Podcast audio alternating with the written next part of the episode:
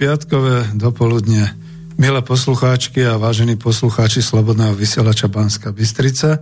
Opäť sa tu stretávame v piatok, dnes je 4. marca roku 2022. Ešte vysielame naživo, ešte stále vysielame zo štúdia Bratislava tento raz, odkiaľ sa vám hlási na tých 60 minút váš dobrovoľný redaktor Peter Zajac Vanka. Táto relácia sa volá Spomienky na minulosť, teda táto séria relácií. Stále udržujem to číslo 44, pretože to nájdete potom v archíve Slobodného vysielaču Banska Bystrica pod tou hlavičkou Spomienky na socializmus. A tam je, zastavilo sa to na 44, ale v tomto prípade je to už lomeno 04, čiže štvrté spomínanie na minulosť. A táto časť, tej som dal názov brána do histórie Slovenska. Dnes neočakávam telefonáty, doba je ťažká, ale vy aj tak viete číslo mobilu do štúdia, takže prečo ho nezverejniť? 0951 485 385 ale bude to skôr také osvetové vysielanie, nie diskusné, neočakávam to, takže niekedy v budúcnosti. Alebo možno napíšte na mailovú adresu studiozavináč slobodnyvysielac.sk Ja som si preveril teraz e, priamo mailovú adresu, je tam strašné množstvo spamov. Neviem, či sa vôbec dopracujete k tomu. Ale to vás neodrádzam, pretože e, je to náživo, no tak čo povedať, no ešte sme tu.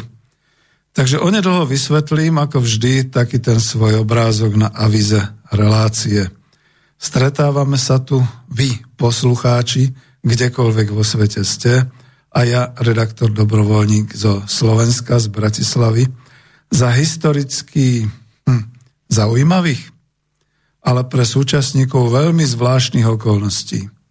Je to internetové rádio, Slobodný vysielač Banska Bystrica, cez ktoré vysielame naživo a do sveta, kamkoľvek do sveta, aj do záznamu, ktorý potom bude zavesený na World Wide Web a sme alternatívou voči draho plateným a finančne vysoko fejedrovaným mass médiám tzv. hlavného prúdu.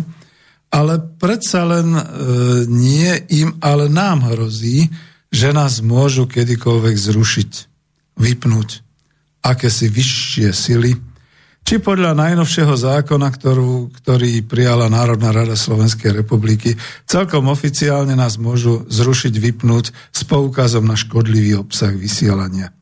To sme to dopracovali.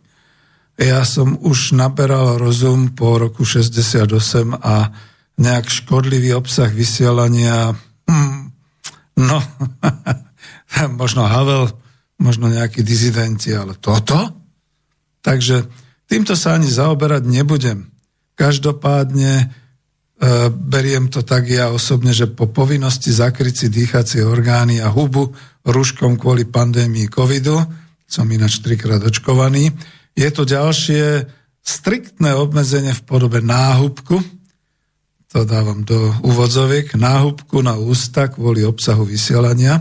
A ja už len čakám, kedy príde na svet nejaká náplast na mozog, ktorá nám v podobe nejakého spreju alebo vône znemožní zdravo mysleť a utvárať si vlastný názor.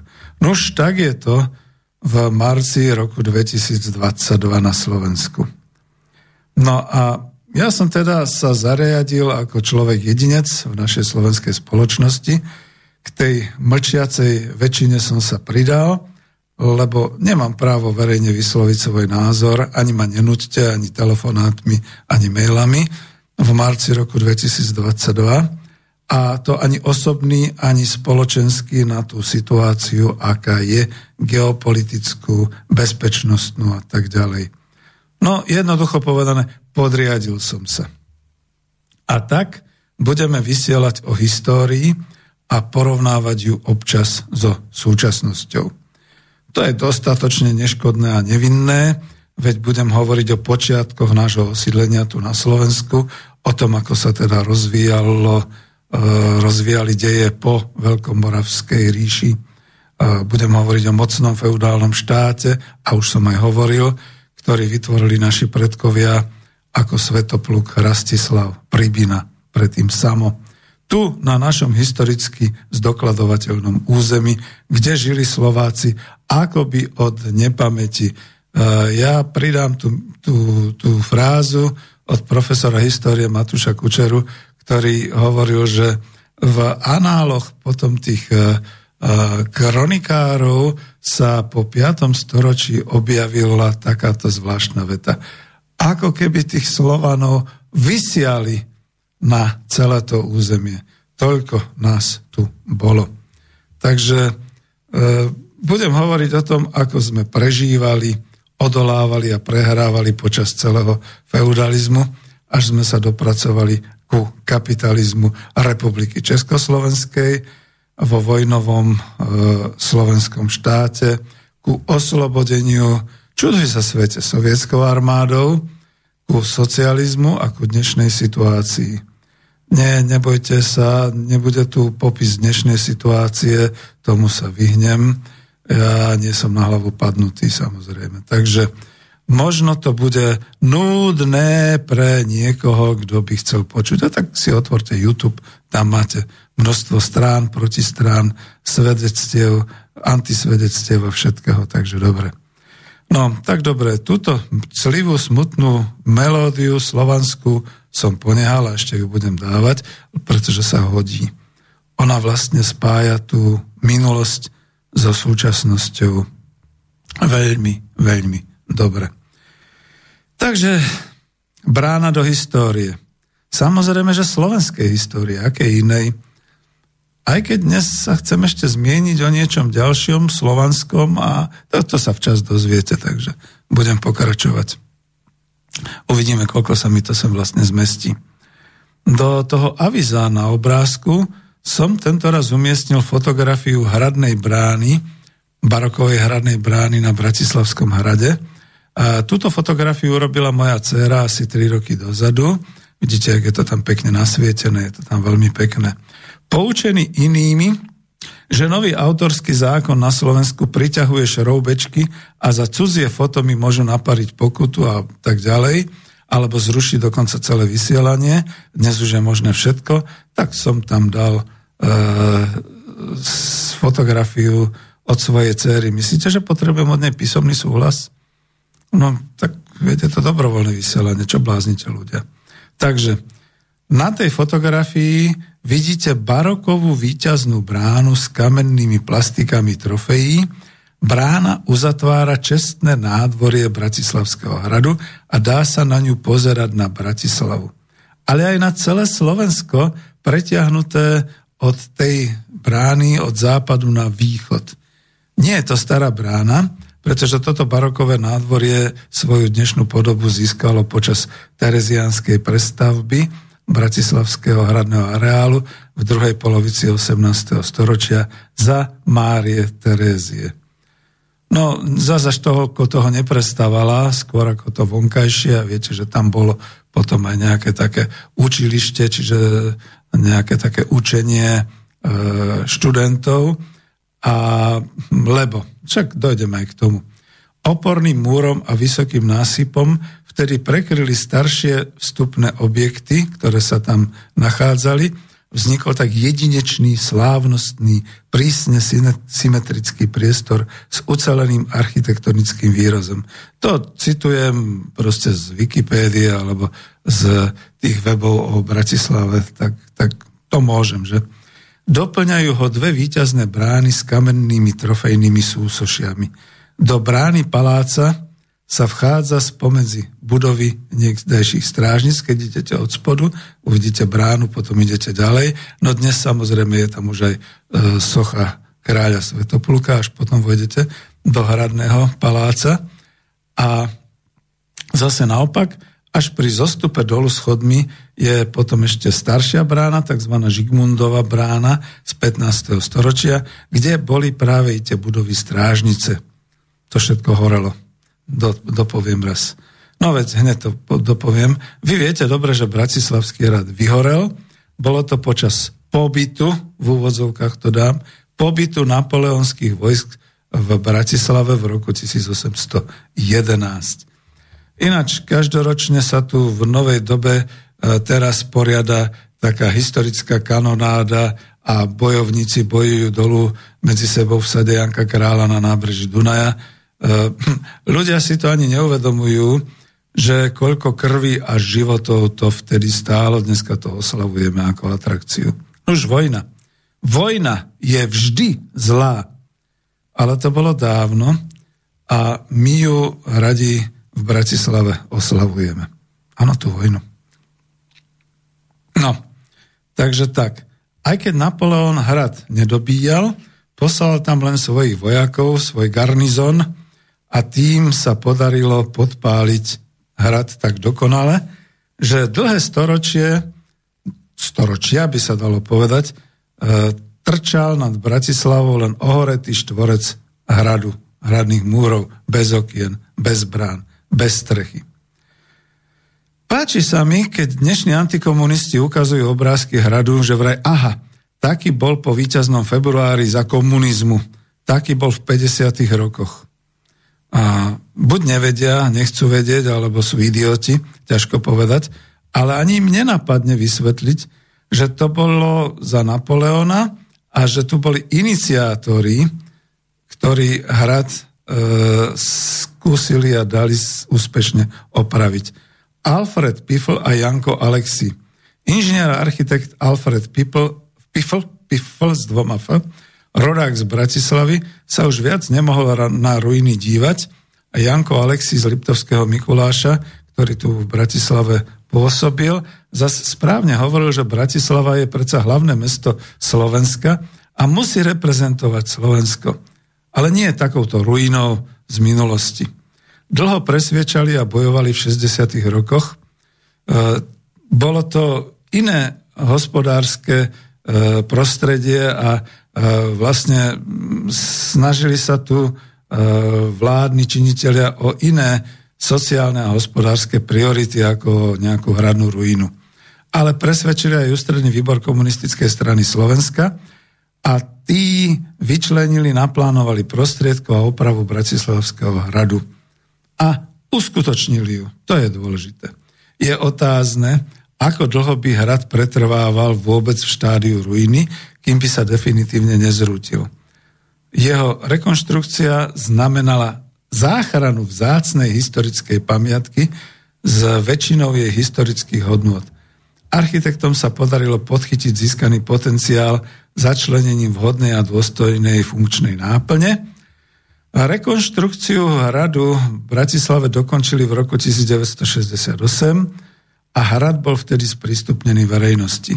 Dnes celý areál hradu a hrad samotný spravuje kancelária Národnej rady Slovenskej republiky, no veď hneď vedľa, že? Na prvom podlaží sa nachádzajú priestory Národnej rady Slovenskej republiky, to citujem, zvýšené priestory zapožičiava Slovenskému národnému muzeu a slúžia na stálu expozíciu slovenských dejín. V roku 2010, 6. júna presne, pribudla na e, tom hradnom slávnostnom e, návrší socha kráľa Svetopluka. A treba povedať tak, že bol tam prezident Slovenskej republiky Gašparovič, predseda Národnej rady Paška, e, premiér e, Fico. A všetci vlastne tam urobili takú slávnosť večer, pretože aj v jeho podstavci, v podstavci tejto sochy kráľa Svetopluka je zozbieraná prst zeme zo všetkých slovenských okresov. Preto ten podstavec aj zo sochou Svetopluka odporúča pán profesor histórie Matuš Kučera volať oltár vlasti. A ja stále pripomínam, že tu by sa mali zjednotiť pri tomto oltári vlasti všetky politické a spoločenské sily Slovenska teraz, ktoré si ctia minulosť a chcú zabezpečiť Slovensku samostatnú a prosperujúcu budúcnosť. Od sochy Svetopluka doľava sa teda dá prejsť ku tej barakovej bráne, a pozerať sa dolu na Bratislavu, na Dunaj, za Dunaj. Opäť zdôrazňujem e, vľavo pohľad na východ cez celé Slovensko od hradu v predlžení ďaleko, ďaleko. Dokonca niekto niekde spomínal, že zase sú to také tie povedal by som také tie science fiction alebo aké historky, že keď pozrete z Bratislavského hradu na juhovýchod, uvidíte Ostrihom, z Ostrihomu potom uvidíte tam niekde, neviem čo je to za vežu v Novohrade a odtiaľ už potom až Karpaty, Ruskú bránu v e, časti e, podkarpatskej Ukrajiny.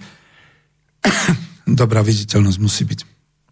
V lete je trochu zakrytá táto brána stromami, ale z dola od mesta ju lepšie a najlepšie vlastne uvidíte, ak si sadnete na poslednú lavičku na prvom odpočívadle novopostaveného starého mosta, ktorý dnes nesie názov Most Červenej armády, lebo tá ho prvá po oslobodení Bratislavy 4. apríla opravila a krásne vidíte kontúry tejto brány, takú tú belobu, za ňou oltár vlasti a hrad.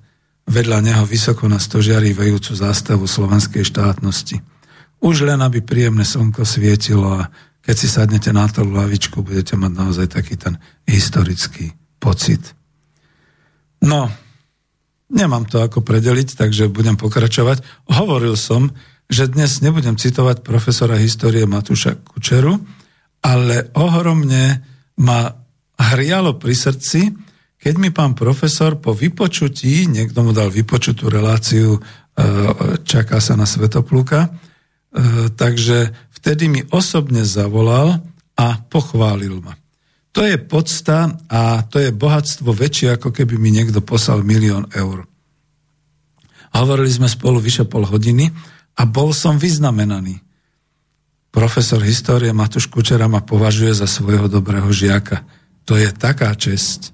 Teším sa, že keď toto všetko pominie, či už COVID, pandémia, celá táto situácia, vrátime sa k nahrávaniu a už sa teším na návštevu pána profesora. Pozdravujem vás, pán profesor. Pri téme Bratislavy však rád informujem, že pán profesor Kučera napísal a má vydanú ešte jednu knihu, ktorá sa volá Bratislava a starí Slováci s podnadpisom o počiatkoch mesta a národa. A v tejto knihe sa dozviete nevýdané, že osada na brehoch Dunaja a na hradnom vršku to bola dávno, pradávno a potom ju osídlovali pri príchode slovanských kmeňov Slovania už okolo roku 500, neviem, 24 alebo ako. A bolo to spolu s Devinským kopcom, zásadné strážne miesto eh, slovanských kmeňov, jedna z mála tých, čo sú zmienované ako oporné body slovanského územia alebo slovenského územia, dnes už kľudne povedzme, pretože nitrianské kniežatstvo a ľudia, ktorí hovorili slovensky ešte z čias samovej ríše. A tá zjednotila tunajšie slovanské kmene predsa proti nájazdníkom Avarom, takže sa ubránili a aj výťazili, keď definitívnu porážku Avary zažili od Frankov. Pán profesor si dovolil tvrdiť, on to tak odborne hovorí, že substrát, teda v úvozovkách substrát, teda archeologické dôkazy o ubytovaní a teda o pobyte v zemi ukazujú na jednoznačne slovanské osídlenie Bratislavy od toho 6. storočia teda žiadne, že nemecké, maďarské osídlenie. To sa sformovalo až po obsadení Uhorska osmanmi, pardon, pretože v Pešti po obsadení osmanmi bol budínsky pašalík a v Bratislava sa stala na dlhý čas korunovačným mestom Uhorska. Až po vzniku republiky Československej až dokonca do nejakého apríla, marca, apríla roku 1919 keď bolo dobojované, české oddely legionárov upratali zas tak e, toto územie, že Požoň, Presburg sa premenoval, vrátil sa na Bratislavu a celé to bolo v rámci Republiky Československej. Tož to je história. A predsa len citujem z uvádzania knihy na trh. Nenechajme, hops, opačne, pardon, Nechajme sa zaviesť na slovo, zlatým, na slovo vzatým odborníkom až do obdobia, keď sa na kryžovatke obchodných magistrál na najlepšom brode cez Dunaj, to bolo práve tu pod hradom, utváralo čosi, čo v európskych dejinách nazývame mesto. Aj po páde západorímskej ríše až do 7. 8. storočia pretrvalo v Podunajsku dedičstvo antickej spoločnosti, preto si myslím, že aj tá baroková brána má nejaký ten náznak, to je môj názor, pokračujem ďalej. Rímska Bratislava sa rozkladala po oboch brehoch Dunaja a predstavovala akýsi stred strednej Európy. Rozbitie Avarskej ríše Karolom Veľkým umožnilo vyrásť novým silným mužom, slovanským kniežatám.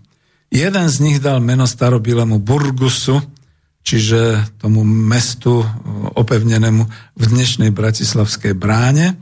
Dielo renomovaného historika Matúša Kučeru je ojedinelou a doteraz najkomplexnejšou rekonštrukciou Bratislavy v prvom tisícročí nášho letopočtu a hľadá presvedčivú odpoveď na etymologickú časť názvu mesta. Druhá časť publikácie je tvorená tým, že aké bolo Slovensko okolo roku 1000, zaoberá sa rovnakými dejinnými obdobiami v celoslovenskom zábere. Spolu s originálnym prehľadom slovenských dejín na prelome tisícročí prináša renomovaný historik aj celkom nový pohľad na dejiny nášho hlavného mesta a doteraz najkomplexnejšiu rekonštrukciu starovekého obrazu Bratislavy od rímskych čias. Ukazuje, ako sa formovalo slovenské mesto na rozvalinách kelskej a najmä silnej antickej civilizácie, ktoré dedictvo pretrvalo v Podunajsku aj po páde západorímskej ríše až do 7. 8. storočia a bolo určujúcim civilizačným faktorom. Rímska prabratislava do úvodzoviek by som to dal, sa rozklada po oboch brehoch e, Dunaja, ako dosvedčujú najnovšie archeologické nálezy na Hradnom vrchu a predstavovala akýsi stred strednej Európy. To z iného prameňa berem, ale opakuje toto isté. Rozbitie Avarskej ríše, to ja by som skôr povedal finálne usadenie Avarov, Karolom Veľkým umožnilo vyrásť novým silným mužom, slovanským veľmožom. A ten jeden dal naozaj meno tomuto starobilému Burgusu Braslav, Bratislava a tak ďalej. Tak, takto je to s pohľadom pred seba na Dunaj vľavo i vpravo na Slovensku a teraz budem pokračovať. Ale dlho hovorím, už naozaj aj mi vyschlo a ja by som chcel urobiť jednu aktualitku. Nič nebudeme hovoriť. Jedna pesnička je viac ako 100 tisíc slov a 10 tisíc hodín vysielania. Toto je pieseň, ktorú spieval Pavel Bobek. Ruby, nechtej mi lásku brát. A ona to bola protestná pesnička proti vietnamskej vojne. Pozorne počúvajte tie slova teraz. Toto bude dôležité. Mám naději, že uslyšíš mé tiché volání.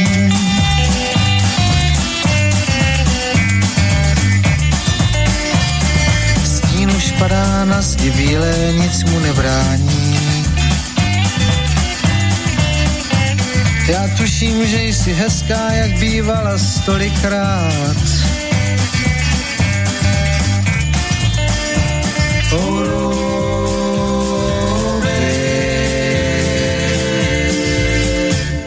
Nechtěj mi lásku brát. Já nevymyslel válku, to jen prstem někdo kýv. Mě učili jen střílet, jenže druhý střelil dřív.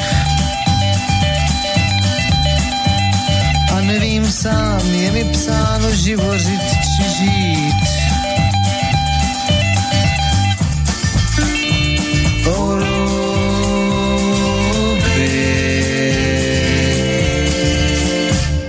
chci na blízku tě mít. Je zázračné to vědomí, že ještě vůbec bdím.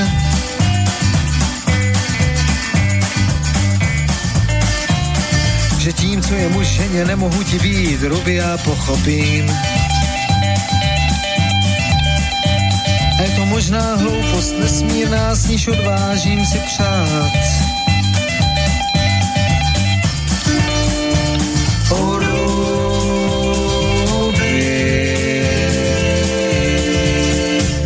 Nechtěj mi lásku brát.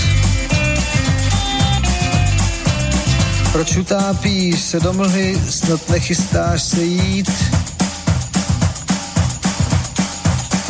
A nechápu, proč po létech se zase slyším klít.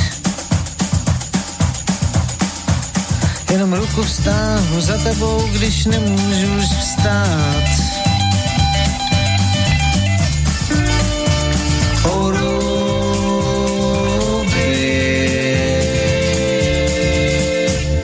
Nechtěj mi lásku brát.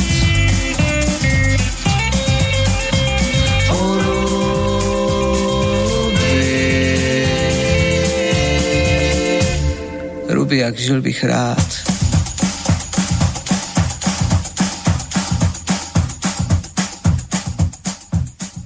A toto všetko sa teraz deje na slovanskom území, tu u nás v Európe. Tak dobre, budem pokračovať takto s pohľadom pred seba na Dunaj, vľavo vpravo na Slovensku. Vtedy v roku 832 nášho letopočtu kráľ Svetopluk pozeral dolu pred seba. Nie, dnes nebudem čerpať ani z citácií profesora Matúša Kučeru, ani sa vrácať príliš do týchto dejín Veľkomoravskej ríše. Len to chcem časovo pripomenúť, kedy tu vojvoda a štátnik, stratég Slovákov, kráľ Svetopluk, král celej Veľkej Moravy, stál v rokoch 832, keď išli na výpravu v roku, v roku 833, keď ďakoval uh, všetkým zúčastneným vojskám. Pretože chcem dať do súvislosti, do historických súvislostí, ako to bolo vtedy v Európe. Isté, že na západ od Veľkej Moravy stále chcela viesť vojnu, veľkú dobyvačnú vojnu Franská ríša. Poliaci hore v tom čase, nazývaní Poliania, mali ešte len svoje kniežatstva, boli tam Slezania, boli tam ďalšie slovanské kmene. Juhozápadne už boli slovanské kniežatá dnešných Chorvátov, Srbov. Boli tu na juhozápade Sveta rímska ríša s pápežom, so sídlom v Ríme, úplne dolu na juhu Bulharská ríša, Slovanská takisto a vedľa nej západná Byzantská ríša. No ale vlastne málo kto vie a vôbec sa nevie ani na Slovensku, čo to bolo a čo sa vlastne dialo a čo bolo uh, na východ od Veľkej Moravy. Viete to? No nie, no tak ako naozaj, my sme sa to ešte na škole učili, ale uh, dnes ako keby sa to zatajovalo. Isté, že v nehostinných karpatských lesoch a horách, to je ten chrbát, uh, Karpát, tiež žili kmene, slovanské kmene, ale čo ďalej? Ďalej tam, odkiaľ prišli Slovania v 5. storočí. Lebo veď aj to je Európa. Ale málo kto pozrie do historických prameňov, aby si osviežil, čo sme sa učili ešte v 70. rokoch 20. storočia. Áno, za socializmu musím to tak povedať.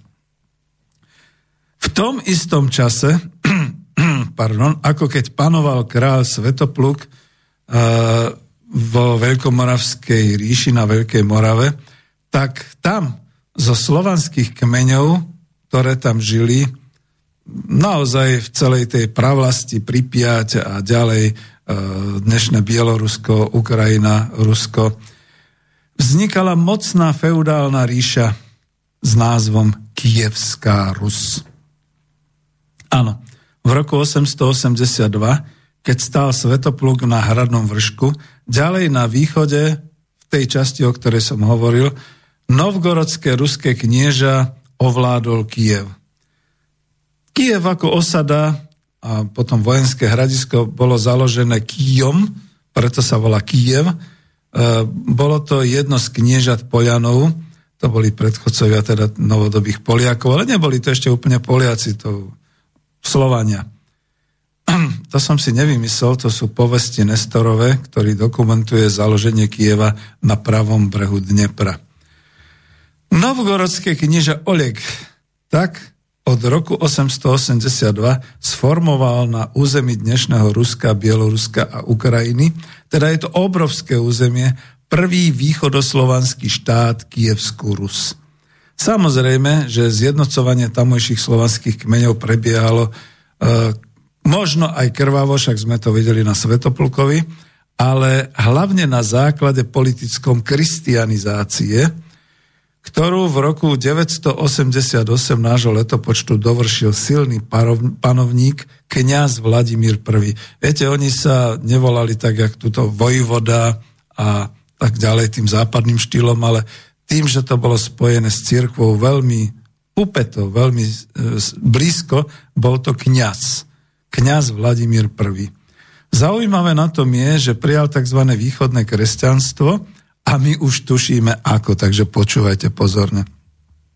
Malo to súvis s Veľkou Moravou. A s tým, že po metodovej smrti v roku 885, ale už predtým po roku 882,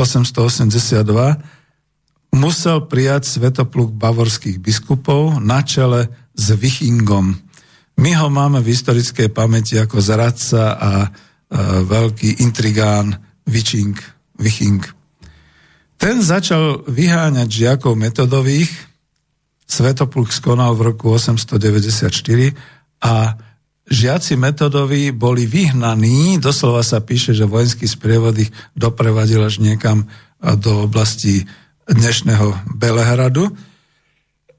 Museli ísť dolu na juh do Siriemskej Mitrovice, k Bulharom, a Bulhári ich umiestnili tam ku Ochrickému jazeru, to bola vtedy starobulhárska ríša, išli smerom potom na východ a pretože tí žiaci používali to, čo vytvorili Cyril a Metod, hlavne Cyril používal hlaholice ako písmo aj ako jazyk pre Slovanov vo Veľkej Morave a potom postupne aj v tých miestach Srbsko, Bulharsko a tak ďalej. A v kláštoroch postupne takým tým prepracovávaním a zdokonalovaním sa na juhu a východe presadila viac Cyrilika, to je už ten predchodca pra, prakticky vlastne ako dnešná azbuka.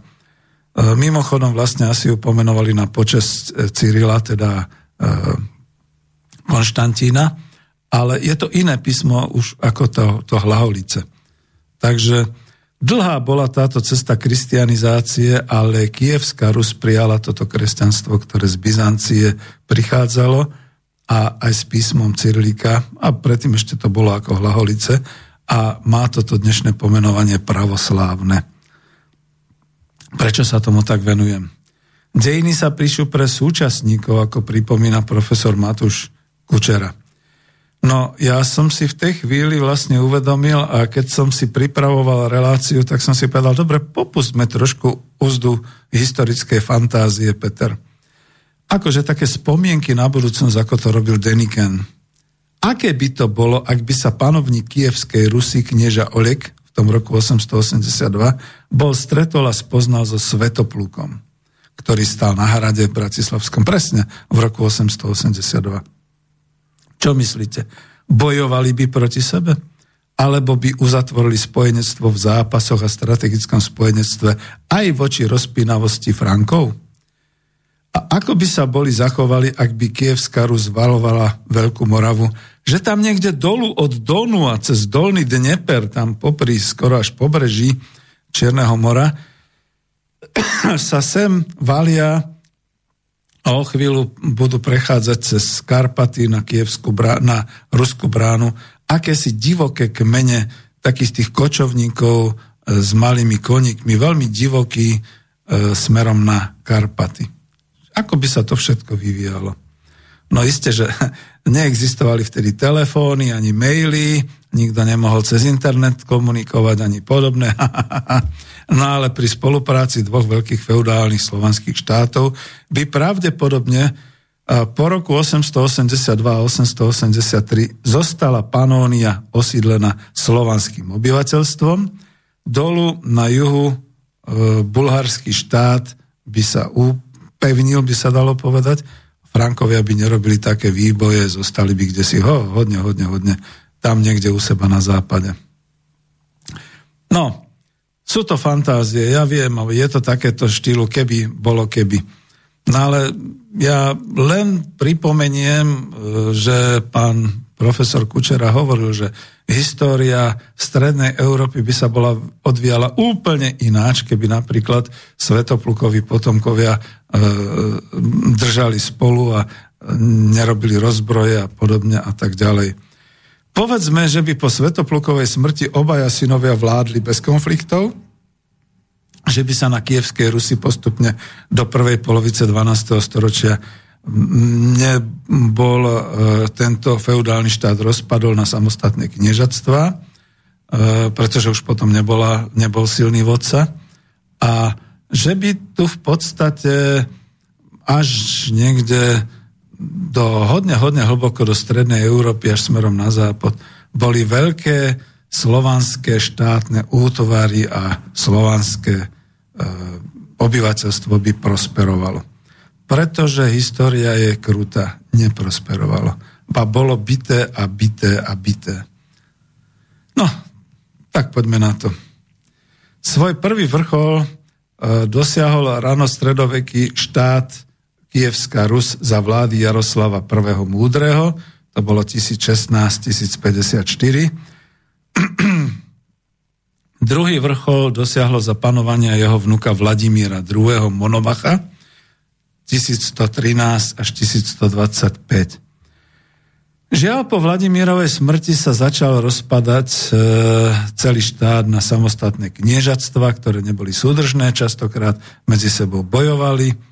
A medzi nimi najvýznamnejšie boli asi Vladimírsko-Suzdalské kniežatstvo, Novgorodské kniežatstvo a niektoré ďalšie.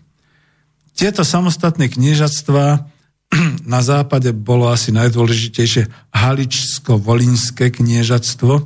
Jeho najvýznamnejším vládcom bol Daniel Romanovič Haličský. Ten si dokonca vydobil titul kráľa. Na strede, v strednej Ukrajine to bolo Kievské kniežatstvo, prevažne teda ruské.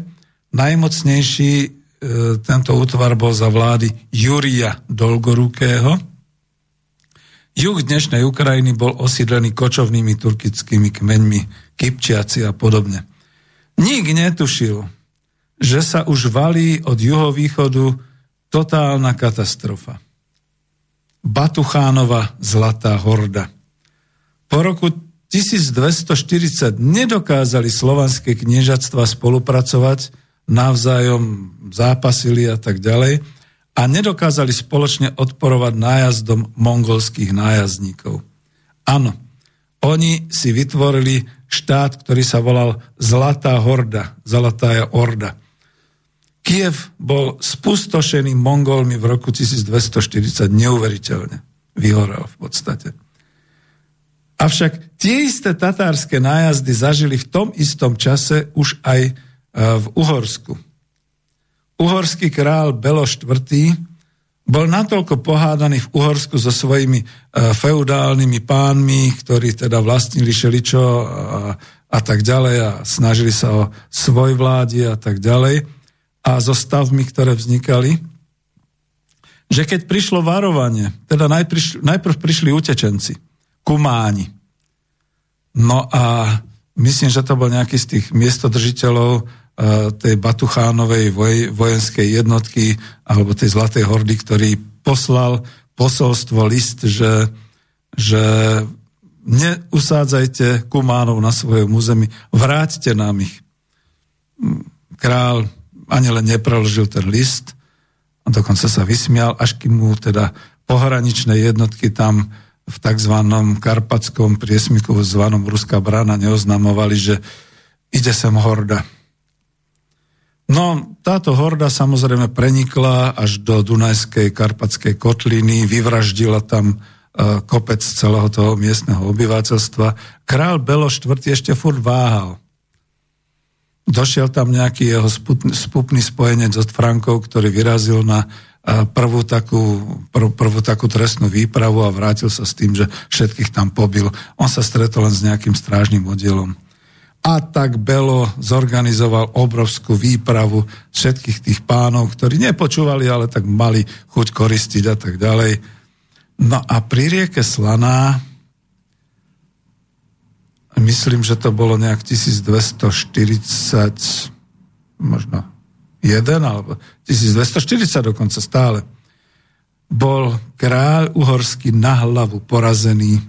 Sám sotva dokázal uísť a tatárske nájazdy ničili nielen Ruskú zem, ale ničili Uhorsko. Zašli až na Slovenskú zem, až tam, kde ich sotva zastavovali vrchy a hory. Preliali, preliali sa cez Moravu, až e, mohli pokračovať ďalej do Franskej ríše, ale prišiel oznam, že teda, myslím, že um, umrel Džingis Khan sám a tak postupne Batuchánové jednotky a všetci jeho synovia, ktorí sa chceli uchádzať o moc v centre svojej ríše, opustili sami Uhorsko. A opúšťali Uhor, nielen Uhorsko, ale aj celé dolu Bulharsko a celé to pobrežie aj toho súčasného Krymu a, a, a, a tak ďalej. Časť z nich však na území bývalej, bývalej kievskej Rusy ostalo. Až do konca 14. storočia, teda celé dve storočia, Zlatá horda pašovala na území terajšej Ukrajiny a to zanechalo nezvratné následky. Prepačte, ja pustím aspoň kuštik piesne, pretože moc nevládzam.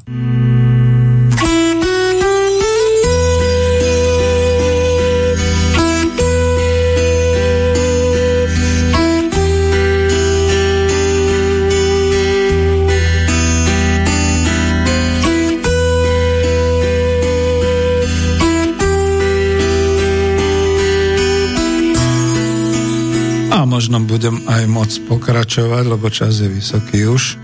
A chcel by som túto kapitolu dokončiť. Takže tatárske nájazdy Zlatej hordy ničili Ruskú zem, ničili Uhorsko, ničili dolu Balkán. Čo povedať? Prakticky celé to domáce slovanské obyvateľstvo na týchto územiach vyhynulo. Skôr hore a na severe a západne sa udržali neskôr už volané uh, polské kniežatstva a litovské kniežatstvo. Obe tieto kniežatstva boli hodne podporované neme- nemeckými rytierskými rádmi, ktorí sa usádzali zase tam na Pobaltí, pri brehoch mora. Ale oni trpeli nájazdami takisto. Severne Červená Rus, Voliň, Podolie. To tvorili polské kniežacie územia, severovýchodne litevské veľkokniežatstvo. Dolu vznikol krímsky chanát. Zvyšky Tatárov sú tam dodnes.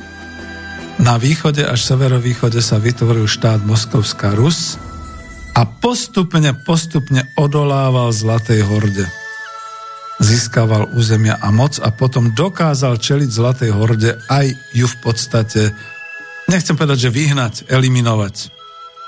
Až hlboko v 16. storočí sa sformovala na území dnešného Bieloruska, teda časti dnešnej Ukrajiny, Polska a Litvy, stavovská feudálna mocnosť, ktorá na základe polsko-litovskej zmluvy vytvorila tzv. Žečpospolitu Polsku. Polsko-Litovskú úniu 1569-1795. Oficiálne bola nazvaná ako Kráľovstvo Polské a Veľkokniežatstvo a bolo to také súštátie v strednej a východnej Európe, čo bolo vložené už vtedy, žiaľ Bohu, Slovensko nemalo samostatnosť, slovenský národ nebol uznávaný, to všetko bolo Uhorsko a na druhej strane vlastne bola Moskovská Rus.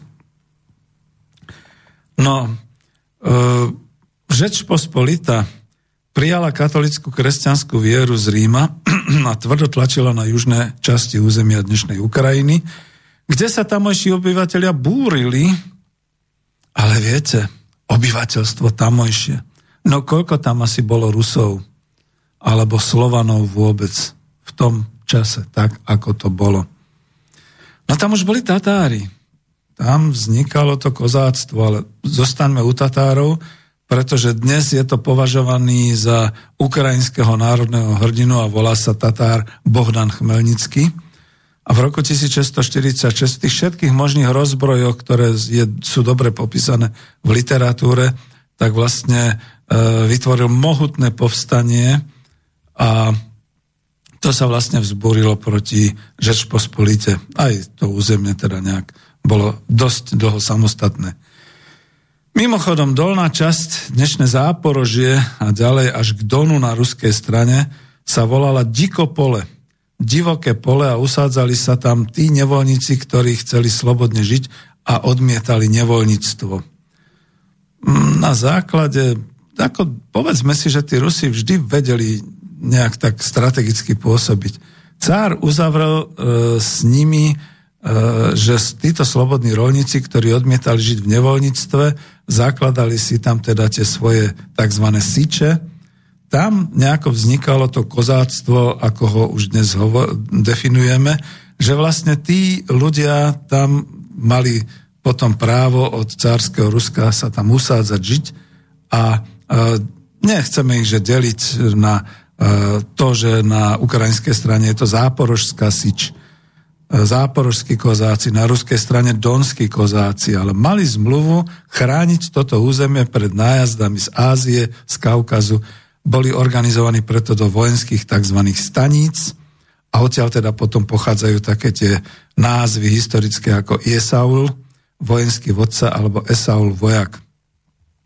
Pod vplyvom vojen so severnými dobyvateľmi, to boli nemeckí rytieri, švédsky král, ale aj ruské výboje sa Žečpospolita rozpadla. Celú túto oblasť dnešného územia, dnešného územia Ukrajiny zabralo cárske Rusko. Ja tu už len pripomeniem, že v novodobých dejinách si cárske Rusko podelilo vtedy e, rozbité polské kráľovstvo tak, že to zaniklo. Čas pripadla Nemecku, čas Rusku. Až Napoleónovo čaženie obnovilo Polsko, ale len čiastočne.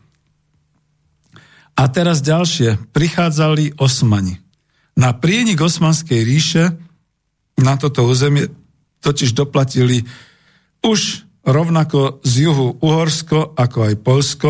A Polsko preto, pretože nebolo kryté práve cez to ukrajinské územia, bolo dobíjane osmanmi, zápasilo s nimi a tak ďalej. Spomeňme si literárne pán Volodijovský. Celá časť od pobrežia Čierneho mora a Krím vtedy bola spoplatnená osmanmi, to znamená, bola im podriadená. Opäť celé toto územie vyslobodilo až v rusko-tureckých vojnách cárske Rusko. Boli to rusko-turecké vojny 1735-1739, 1768-1774. Na stranu Osmanov sa vtedy pridal krímsky chanát. Na strane Ruska vedie pravidelné armády a námorníctvo. V podstate bojovali popri nich teda aj donskí a záporožskí kozáci. Ruské vojska dosiahli obrovské víťazstva, obsadili Azov. No, to je ten to, to, Azov. Dobre. Dobili Krym, dobili Besarábiu, dnešné Moldavsko. To potlačilo Osmanov až dolu k Balkánu a cárske Rusko pomohlo oslobodiť celý ten Balkán, alebo časť z neho, napríklad Bulharsko, časť Srbska spod osmanského jarma.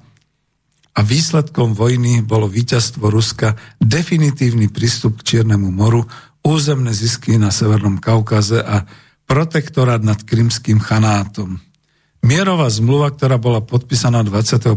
júla 1774 potvrdila Rusku obrovské územné zisky. Celé, celé severné pobrežie Čierneho mora od Azova až pod Dnepr a Južný Buk. Rusko bolo prehlásené ochrancom kresťanstva na Balkáne. To bolo za cárovny Kataríny II. A tak sakra, kde je dnes kresťanstvo a pápež? Ako to, že sa neozve keď vie, že historicky práve Rusko bolo ochrancom kresťanstva na Balkáne. Veď my máme teraz skoro podobný problém. Tam tie e, ISIS, uh, islamský štát a podobne. Čo si myslíte, o čo sa oni usilujú? Dostať sa do Európy, no. Veď, no. Takže to boli novodobé dejiny. Tam nechcem ísť. Ja len poznamenávam, že ak by dnes toto učili na ukrajinských školách, asi by nové generácie mali viac úcty k Rusom, ktorí tvrdo udržali územie pobrežia a Krymu pred Osmanmi. celá táto zem ukrajinská, nech sa nikto nehneva, je pokropená ruskou krvou a robmi Rusov ešte z cárskeho Ruska. História hovorí o hrdinských bojoch v Sevastopole, o husárskych kúskoch admirála Nachimova. Ja som si pozeral na internete, no dneska je admirál Nachimov iba tá atomová e, loď, e, ten krížnik e, Ruskej federácie, ale admirál Nachimov, to bolo za prvej svetovej vojny takisto nejaký bojový krížnik, ale on, admirál Nachimov, osobne položil život pri obrane Sevastopolu. Ešte práve v tých rusko-tureckých vojnách, kam sa samozrejme zamotali ako spojenci Angličania proti Rusku, Francúzi proti Rusku. Áno, takže dnes to sú tie nároky Ruska na toto územie, kde časom potom, po prvej svetovej vojne a po druhej svetovej vojne ruská populácia dosiahla vysoký nárast. Nehovoriac už o bojoch a obetiach počas druhej svetovej vojny. Odesa, samotný Charkov, Krym, Kiev, Lvov a podobne. Nož história dokáže byť niekedy veľmi krutá. A znova do spomienok na budúcnosť. Hypoteticky. Čo by bolo a ako by sa to teda dnes odrážalo v realite, ak by Kievská Rus bola v rokoch 1240-1242 odrazila nájazdy Zlatej hordy Tatáro-Mongolskej a tí by ani nedošli na územie Slovenska alebo Karpatskej kotliny. Veď v dôsledku porážok Mongoli prakticky zničili, vyľudnili južné územia Ukrajiny, vyčistili ich od Slovanov aj od všetkých iných národností. E, južné územia Ruska, ale aj Uhorska, Bulharska, ja ako poviem to len ako perličko, aj keď moc času nemáme. Čo myslíte, prečo sa dodnes v tej bulhárskej kultúre, keď sme tam chodili k moru na dovolenky za socializmu, prečo sme sa čudovali, že Bulhári, keď e, e, odpovedajú áno, tak krútia hlavou, že nie, a keď odpovedajú nie, krútia hlavou, že áno. Veď to im doslova mečom a krvou vnútili Osmani, takže keď Osman hovoril o tom, že či sa Bulhár E, podriadujú, alebo či uznáva Allaha, alebo koho, tak e, naozaj hovorili Bulhári, že áno. A teda, teda, no áno, opačne teda. Mysleli si, že nie, ale hovorili, že áno, čiže pritakávali. A zase naopak, keď niečo odmietali, tak e, pritakávali hlavou, ale v mysli hovorili, že nie. Toto všetko je vlastne naozaj tá história. No čo povedať záverom? Dejiny sa niekedy musia zopakovať, ak sa národy a spoločnosti nepoučia. Ukrajina mala donedávna 42 miliónov obyvateľov a rozhodne nie je etnicky jednoliatá, ako ste počuli.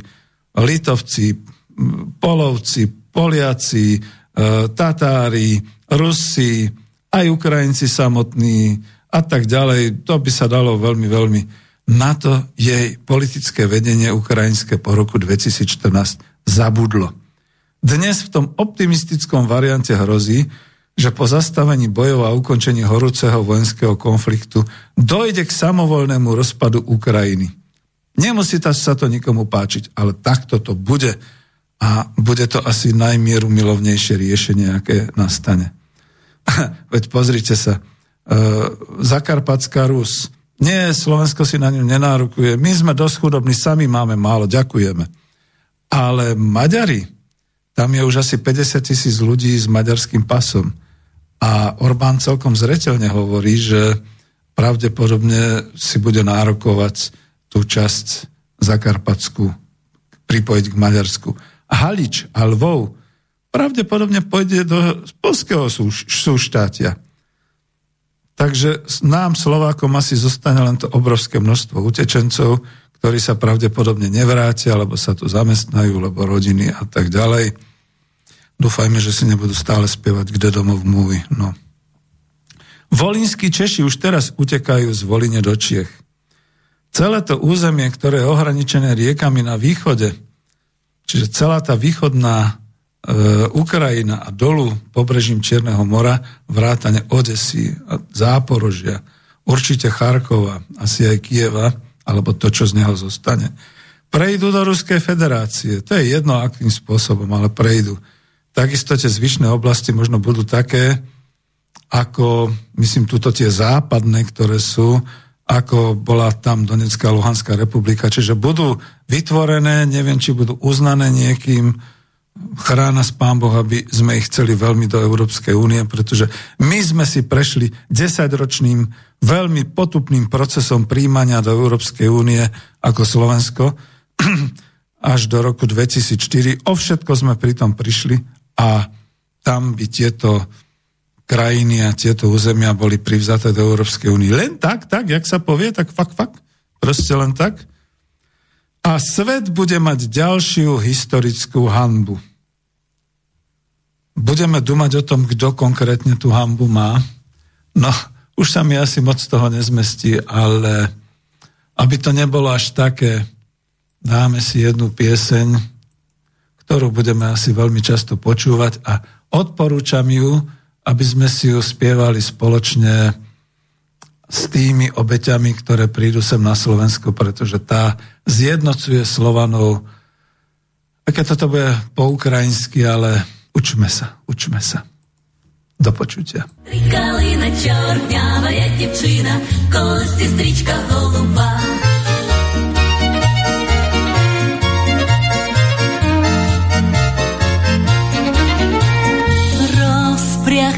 Розпрягайте, батько, коней, та й лягайте спочивать, а я піду у садочок, зірки в кошики збирать, Маруся, раз, два, три калина чорнява, як дівчина, українка молода. Маруся, раз, два, три калина чорнява, як дівчина, кості стрічка голуба. Бранися, мамо, люба, доньку в місто відпусти, там на мене вже чекають хлопці дужі козаки, Маруся, раз, два, три калина чорнява, як дівчина, українка молода, Маруся, раз, два, три калина чорнява, як дівчина, кості стрічка голуба.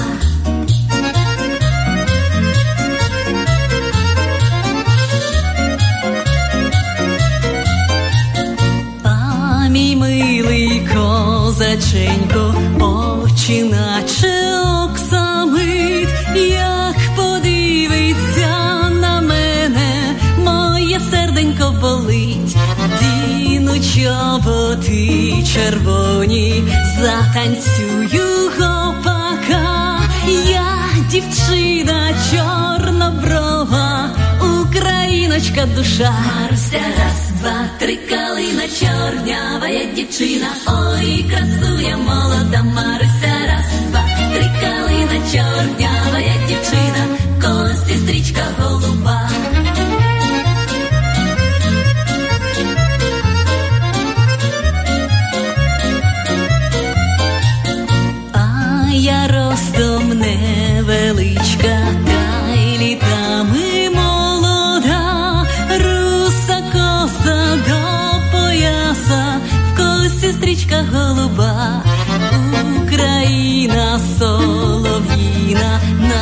чи матір дорога, краща в світі ти країна, тут живе любов моя. Марся раз, два, три калина, чорнявая дівчина, ой, красує молода, Марся раз, два, три калина, чорнявая дівчина, кості стрічка голуба, Марся раз, два, три калина, чорнявая дівчина мама Ростя, раз, два, три калина чорнява, як дівчина, колись стрічка голуба.